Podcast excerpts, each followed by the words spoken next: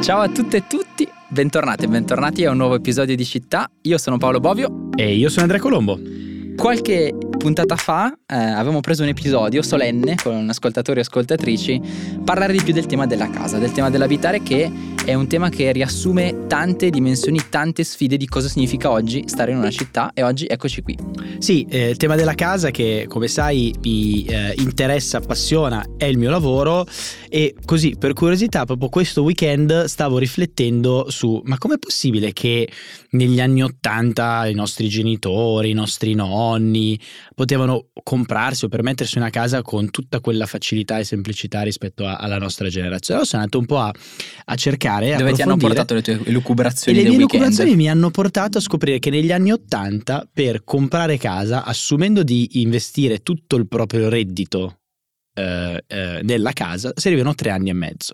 Sono uscite le statistiche, tra l'altro se non sbaglio proprio con un post di Will. Ne abbiamo parlato, sì che invece per comprare casa a Milano ci vogliono più di 12 anni e in Italia eh, sono circa 7 anni per comprare in media una Quindi casa. Quindi se io utilizzando tutto oggi il tutto il mio reddito per comprare una casa, me la compro se sono a Milano 12 anni, altre grandi città insomma così, altrimenti in, in genere in Italia però 7 anni. Esatto, grande fatica, infatti sono felicissimo oggi eh, che affrontiamo questo tema, lo affrontiamo con un espertissimo, eh, con Michele Olmi, assistente di ricerca all'Università di Chicago e socio del think tank Tortuga che abbiamo già incontrato in uno dei podcast quando ancora esatto. io non c'ero e, e quindi eh, sono felice Michele di, di, conoscervi e oggi di essere qua con voi. Grazie mille per, per ospitarci ancora al podcast.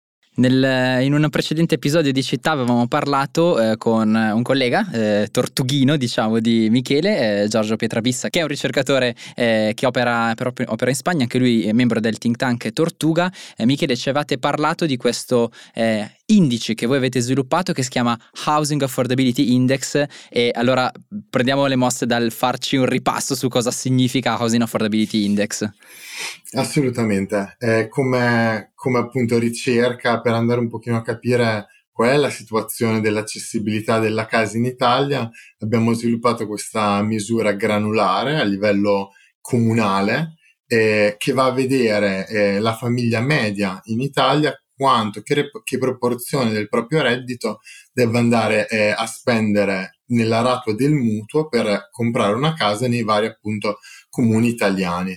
Questa misura, appunto, solo per riprendere brevemente i temi dello scorso episodio, è importante perché l'eterogeneità poi a livello territoriale eh, nel nostro paese è vasta, non basta guardare in generale no? questi famosi sette anni non sono necessariamente indicativi perché poi si hanno luoghi anche molto ambiti come possono essere Milano ma tante altre, ne parleremo oggi, delle città italiane in cui poi eh, le punte sono ben maggiori no? e quindi abbiamo sviluppato appunto questo indice. E quante città avete in questo indice come, come campione? Noi andiamo a coprire nella prima analisi di cui si è parlato circa il 75% dei comuni italiani, quindi tiriamo fuori un numero medio che, che vuole andare più o meno a catturare la dinamica del, del nucleo familiare medio del 75% dei comuni. Siamo poi andati eh, ad analizzare più nello specifico alcune città perché proprio queste mostrano, dopo un'analisi generale sul paese, gli indici di inaccessibilità maggiore, ovvero eh, proprio le città sono tra i luoghi in cui è più impegnativo per mettersi una casa, in cui la proporzione del proprio reddito che parte, se uno decide di, eh, di comprare e di aprire un mutuo, eh, tende a essere superiore alla soglia che ricordiamo essere un pochino quella d'allarme verso il 30-35% del reddito no? Che viene impegnato in questi pagamenti mensili. Quindi consiglia anche l'educazione finanziaria, così gli rubiamo al podcast Grano. Eh, il, la media dovrebbe essere, diciamo, di un, di un, mutuo, ci hai già detto un dato, 30% per essere diciamo, considerato sostenibile, giusto? 30% del proprio reddito. Del reddito medio familiare. Reddito medio familiare, sì, corretto. Certo, sì, questo appunto è, è, è un pochino eh, appunto non c'è nessuna legge no, naturale che, che, segna questa cosa, però... Eh, è il consiglio di buon padre di famiglia, esatto. Sì, diciamo, nella letteratura si prende questo valore, poi ovviamente si può spostare, si vede che la dinamica, tutto sommato, non è il 30% che crea il risultato, le conclusioni ecco, certo. che abbiamo.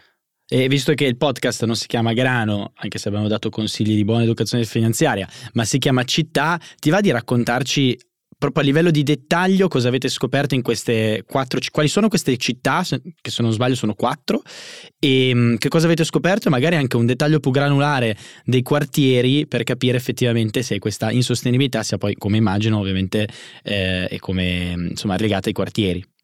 Sì no assolutamente. Appunto noi siamo andati ad approfondire eh, quattro grandi città del nostro paese anche per coprire una parte mh, Mm, più varia del territorio nazionale. Abbiamo guardato a Roma, a, eh, a, Milano, a Bologna e a Napoli. Le quattro città, diciamo, sono estremamente eterogenee, sia per popolazione, appunto si passa dai 2 milioni e 7 eh, di abitanti di, di Roma a, a 400 mila abitanti a Bologna, eh, ma appunto sono eterogenee anche poi nella loro suddivisione statistica. Quindi noi andando a considerare i quartieri abbiamo 155 zone urbanistiche no, a Roma, per cui abbiamo i valori eh, delle case, eh, mentre appunto solo 31 eh, aree statistiche a Napoli, eh, appunto passando per gli 88 nuclei di identità locale milanesi, no, che sono le aree statistiche considerate dall'amministrazione. E, ehm, diciamo che un filo rosso è quello eh, della, della dicotomia, se si può dire così, tra centro e periferia ovvero se si guarda quali sono, eh, come anche ci si può aspettare, i quartieri meno accessibili, sono proprio quelli più centrali. Detto questo, però, eh, abbiamo una variazione abbastanza consistente tra città e città. Eh, appunto, per esempio, Milano e Roma hanno all'incirca il 40% dei loro quartieri con un indice che supera il famoso eh, indice di rischio no? del 30% del reddito per, per la rata del mutuo, mentre a Bologna addirittura il 47% di questi lo supera e a Napoli, andando a confermare i risultati preliminari che, di cui avevamo già discusso nello scorso podcast, il 60% dei quartieri supera questo indice.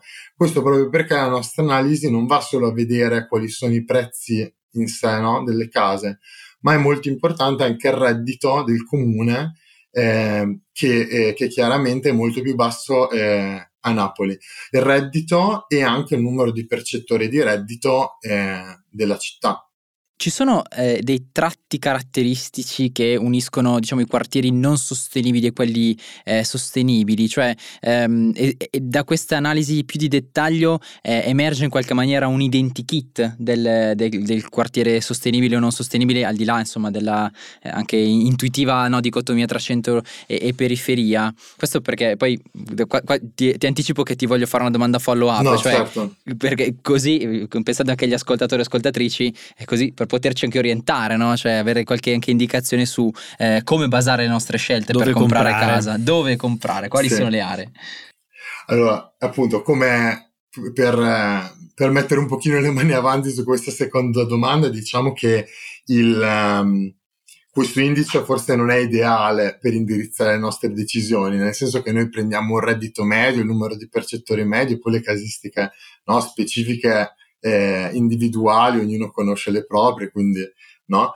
Però sicuramente possiamo andare a dividere, no? E possiamo andare a guardare un pochino al filo no? eh, comune, in primo luogo, dei quartieri poco accessibili. Come già menzionavo, eh, in tutte queste città che analizziamo, il centro storico e il centro anche turistico è, è assolutamente inaccessibile, con punte appunto del eh, in, in, cui il 60% del proprio reddito dovrebbe essere impegnato no? in rato del mutuo per potersi permettere una, una casa di, di, questo tipo. Allo stesso tempo però anche diverse aree esterne, in, per esempio in zone collinari o comunque in cui ci sono case eh, magari con metrature più importanti, anche queste si eh, rivelano essere particolarmente inaccessibili.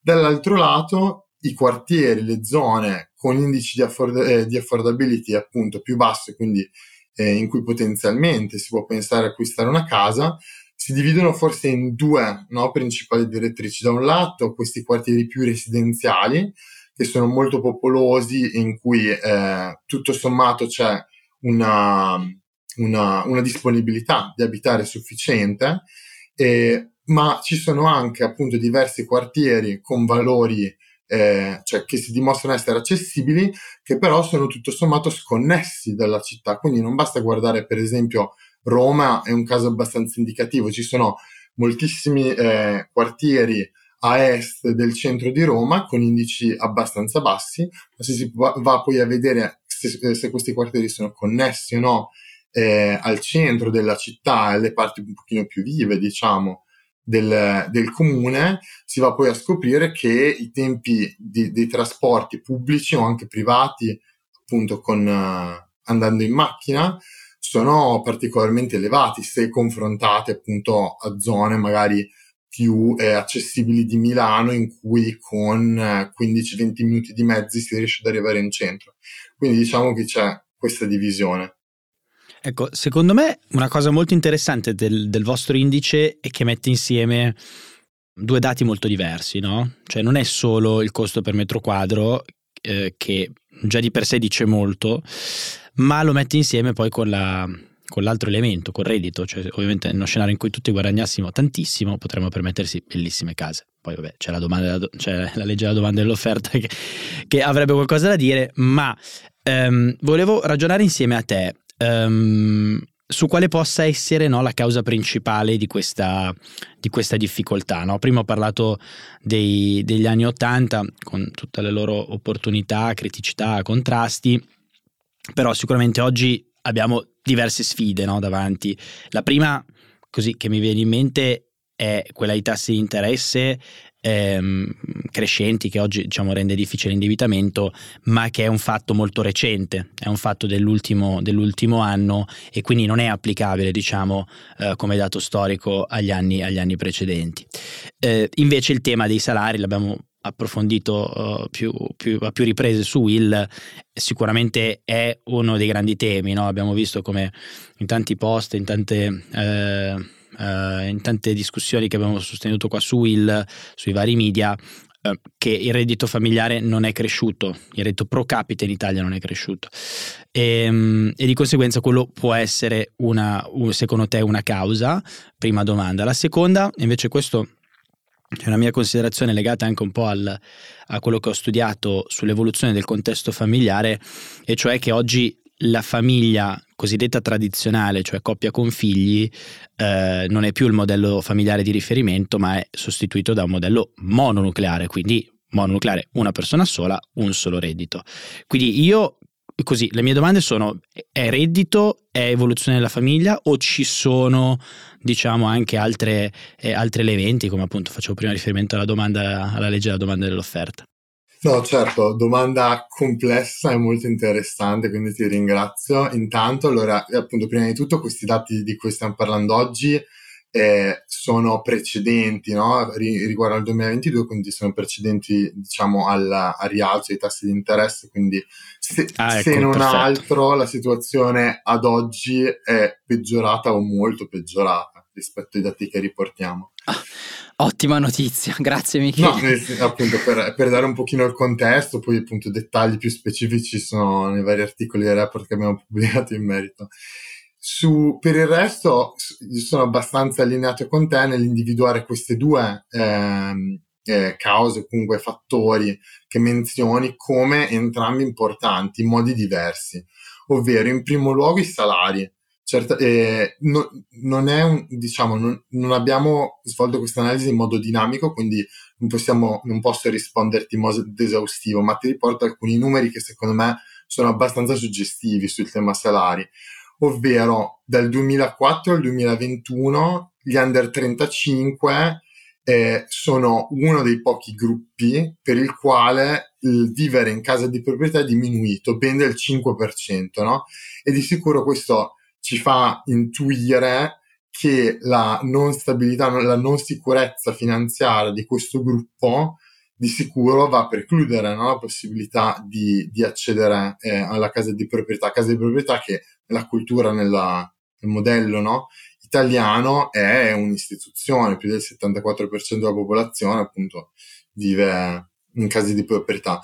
Un'altra caratteristica interessante che ci fa pensare che è proprio questo problema anche di salari che eh, porta le persone a non vivere in case di proprietà e non diciamo preferenze eh, individuali è il fatto che se il 78% delle famiglie eh, nel, nel, terzo, nel gruppo, nell'un terzo più alto della distribuzione dei redditi vive in case di proprietà, quindi quasi l'80%, solo il 55% delle famiglie che invece fanno parte della parte più bassa, no? dei due terzi più bassi della distribuzione, eh, vive in casa di proprietà e quindi chiaramente c'è una questione cioè, che è legata anche alla disponibilità economica. Non è che casualmente le persone con redditi più bassi preferiscono gli affitti, no? Eh, non, hanno, non hanno la possibilità di accedere a case di proprietà. Quindi questo per quanto riguarda eh, il lato salari. Poi magari menziono brevemente, ma ci possiamo ritornare,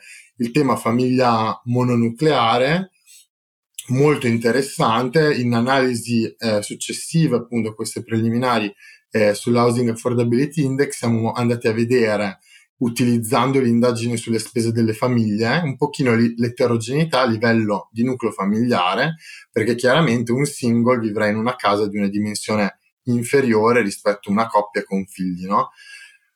in queste grandi città che siamo andati eh, a utilizzare, i nuclei monoreddito, quindi di single e eh, single con figli, eh, affrontano situazioni di inaccessibilità nettamente superiori, chiar- eh, eh, ovviamente, ai gruppi, che può sembrare ovvio, no? però andando a tenere in considerazione eh, comunque anche case di metratura inferiore, comunque eh, comprare casa per un nucleo monoreddito diventa estremamente difficile in queste grandi città. Per caso, Michele, hai un dato su questo, su questo aspetto? Solo un dato così al volo, poi se, se interessa possiamo, posso tirare fuori dati un pochino più specifici. Per ehm, i, i, i, single, eh, per i single eh, mononucleo, quindi una persona senza figli, e un reddito, gli, gli Housing Affordability Index si attestano in queste quattro città che abbiamo guardato attorno al 50%, quindi il 50% del reddito impegnato nella, eh, nel, nell'arato del mutuo. Per i nuclei, quindi single, monogenitoriali, ma con uno o due figli, quindi con una metratura che, che, che hanno bisogno, necessitano di una metratura superiore, eh, l'Housing Affordability Index va addirittura verso il 60%, mentre appunto, e qua si vede la differenza grande, famiglie con due redditi, con uno o due figli, eh, si attestano comunque attorno alla soglia del 30%, che però, capite bene, è, è ben inferiore, quindi andate ad aumentare la metratura eh, avendo uno o due figli, eh, però a due redditi si riesce eh, ad attestarsi attorno al 30%. E, ehm, c'è per esempio il caso di Napoli che con due redditi, una famiglia, due genitori e due figli, comunque si attesta al 35%, quindi oltre alla soglia diciamo che noi individuiamo come di accessibilità. Michele, Magari parliamo di redditi, che è una delle mie grandi... Eh, grandi passioni, grandi il reddito. Grandi, esatto, sì, quello non è di tutti, credo. Quello, Però è uno dei miei grandi crucci, no? eh, nel senso che il reddito medio di queste quattro città, io conosco quello di Milano, adesso magari tu ci dici quelli che sono gli altri, volevo capire proprio insieme a te, fare, fare proprio i, i, conti della serva, no? Effettivamente, se passiamo da un, da un, da un reddito lordo familiare... Mm-hmm eh, che è quello che ha studiato l'Housing Affordability Index, arrivare al netto e poi effettivamente capire mm. che se il 50% va in mutuo, eh, effettivamente non è che ti rimane no. la possibilità di comprare tra l'altro una casa molto grande. Sì. Quindi sì, sì, sì, sì. No, allora eh, ti, ti, correggo proprio su una cosa. Noi eh, riportiamo i valori eh, lordi al netto eh, e quindi proviamo appunto eh, a, a, a, voi già ragionate noi, al noi netto? Noi ragioniamo sul netto, però appunto come, come menzionavi noi ragioniamo sul netto a livello eh, familiare, quindi tenendo in considerazione il numero eh, di percettori di reddito. Se quindi Milano, eh, come eh, accennavi, può avere eh, un, ha un valore di 37.000, però Napoli ha invece 21.000, 20, quasi 22.000 euro nel 2021, eh, con i dati del 2021, eh, di reddito neto familiare. Questo perché il numero di, medio di percettori eh, per famiglia a Napoli è nettamente superiore rispetto, rispetto a quello di Milano. Roma e, Mila- e, e Bologna invece si attestano appunto nel mezzo con un valore all'incirca di 30.000 euro, 31, 30, 31.000 euro. Quindi stiamo su, su Roma e Bologna, sono 30.000 euro netti di reddito eh, medio familiare. Eh, Roma e eh, Bologna ha che capacità di, eh, di assorbimento hanno? Quindi dicevi in media Uh, del, rispetto all'Housing Affordability Index dovessi calcolare diciamo la media di, tutti, di tutte le unità? Sì, beh, nei valori medi appunto si, si posizionano appena al di sopra del 30%. Eh, 30%. Cioè Bologna al 34% e, e Roma al 33%. Quindi stiamo dicendo grosso modo che fatto 30 il reddito medio di queste due città, 10 largo circa vanno in, uh, in casa. Sì 20 vanno per la vita eh, quotidiana, che appunto sono circa 1600-1650 sì. euro netti. Sì. Questo Scusa, ho voluto fare. Grazie per questa traduzione perché sono sicuro che oltre a me anche molti spettatori, ascoltatori e ascoltatrici di città si sentono come eh, confusing woman no? del, del, del, meme con tutti i numeri che gli circolano intorno alla testa stanno cercando di raccapezzarci. Quindi rifacci a questo punto, Andrea. esatto. Perché... Ho fatto tutto questo e magari eh, poi tagliamo, non so. No, no, so... ce lo teniamo perché ce lo teniamo. Però di base quello che stiamo dicendo è che oggi in una città come Roma o come Bologna, che hanno un campione simile, a una famiglia resta eh, media, resta 1600 euro al mese eh, disponibile extra eh, costo casa, diciamo. Dentro cui ci devono stare tutte le spese familiari, le scuole, alimentare, eh, la macchina, i trasporti, la spesa. Sì. sì. Ok. Questo secondo me è un dato che eh, fa riflettere. Un dato che fa riflettere, bello, e lo prenderemo anche magari per un post di Will, questo è davvero molto interessante. Eh, io voglio fare un'altra domanda a Michele, anche per tirarci fuori dalle secche di queste numerose percentuali. cioè, io vorrei chiederti, eh, Michele, se nel vostro studio, eh, o, o, comunque potresti indicarci se invece poi ci sono dei fattori che possono influenzare in positivo l'accessibilità di una città in ottica mobiliare, cioè eh, che possono di fatto poi rendere il mercato più accessibile. Sì, no, allora, questa sicuramente è una grande sfida, più che per noi come ricercatori che portiamo un pochino questi dati per ragionare sul tema, per, per i policy maker, eh, chi si occupa di urbanistica e chi poi nel pratico eh, va ad agire. E... Ricordiamo che la mission di Tortuga del resto è proprio quella di fornire dei dati a, a, supporto delle policy e come recita il titolo, anche che è presente sul sito, non arrivarci per contrarietà, che è una citazione di Guccini. L'autore. Io i con i numeri non ci so fare, ma ho individuato la citazione, quindi mi piaceva esatto. dirlo. Beh, grazie, ti ringrazio per questo riferimento, noi ci teniamo molto. Eh, no, assolutamente. Allora, la, la prima cosa che, che, è palese, anche guardando proprio semplicemente alle mappe senza andare troppo a approfondire, è quella dei trasporti pubblici, ovvero al di là poi dello stock di interazione, domanda e offerta sul mercato immobiliare, in città come Bologna, è, è, è palese questo eh, nella città di Bologna, ma anche a Milano, in cui è possibile raggiungere zone abbastanza distanti dal centro in tempi abbastanza rapidi attraverso un mix anche di eh, treni, bus o comunque siano anche zone pedonali o ciclopedonali eh, di buon livello, si va un pochino a mitigare la pressione su questi centri storici. Diciamo che è impossibile pensare a centri storici no, in cui i prezzi eh, sono accessibili per l'interesse della popolazione. È invece possibile pensare a città in cui si riesce a raggiungere velocemente questi centri storici. Quindi sicuramente questa anche forse la, la proposta meno controversa. Ecco.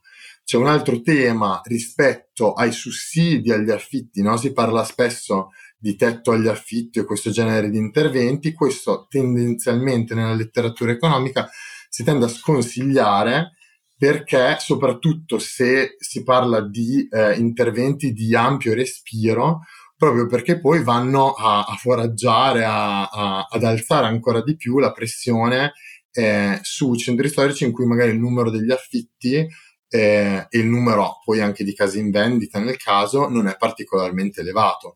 Quindi bisogna prestare molta attenzione alla tipologia eh, di intervento. Tendenzialmente eh, si no, non noi come Tortuga, ma, ma, nella letteratura in merito si guarda più ad interventi misti di, di public housing, di cui comunque le, le nostre città eh, hanno non tra i record europei, però eh, è qualcosa di presente nelle nostre città e quindi anche penso... E lo sanno bene gli ascoltatori e ascoltatrici di città che hanno ascoltato la puntata con la professoressa Eleonora Perobelli della SDA Bocconi che studia proprio social housing, chiusa parentesi. Tra l'altro è estremamente interessante questa cosa anche un po' controintuitiva, no? quando parli di ehm, tetto agli affitti, eh, di come effettivamente andando poi a impattare la domanda eh, non è detto che e l'offerta non è detto che poi hai delle risposte necessariamente eh, giuste. Quindi è una grande sfida quella della casa ne abbiamo già discusso in tanti podcast e quello che probabilmente esce anche da, dalla